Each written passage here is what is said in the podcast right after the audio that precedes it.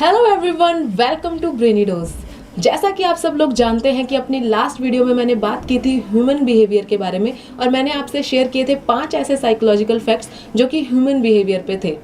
तो आज मैं उस वीडियो का पार्ट टू आपके सामने लेकर आई हूँ। तो वीडियो को एंड तक देखना ना भूलें और शुरू करते हैं हम आज के फैक्ट से। बात करते हैं फैक्ट नंबर वन की। को पता है नब्बे प्रतिशत लोग ऐसे होते हैं जो कि मैसेज में ऐसी बातें लिख देते हैं जो कि वो किसी से सामने नहीं कह सकते। और वो सामने उस बात को कहने से कतराते हैं। बात करते हैं फैक्ट नंबर टू की। बहुत से लोग ऐसे होते हैं जो कि ज़्यादा खुश होने से डरते हैं, क्योंकि उन्हें ऐसे लगता है कि अगर वो ज़्यादा खुश होंगे तो उनकी खुशी को किसी की नज़र लग जाएगी या तो उनके साथ कुछ ज़रूर बुरा हो जाएगा। इसीलिए वो अपनी खुशी को ज़ाहिर करने से कतराते हैं और कम खुश रहते हैं। बात करते हैं फैक्ट नंबर थ्री की। आप सबको क्या पता है? जब भी आप खुश होते हो खुशी के आँसू जो आपके आते हैं, वो सबसे पहले आपकी राइट आँख से आते हैं।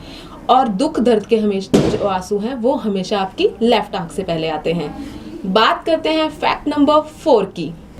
80 प्रतिशत से ज़्यादा लोग अपनी लाइफ की प्रॉब्लम्स और नेगेटिव चीज़ों से दूर भागने के लिए हमेशा म्यूज़िक सुनते हैं। क्योंकि म्यूज़िक से वो बहुत ही रिलैक्स फील करते हैं और उनकी प्रॉब्लम्स उनको कम लगती हैं।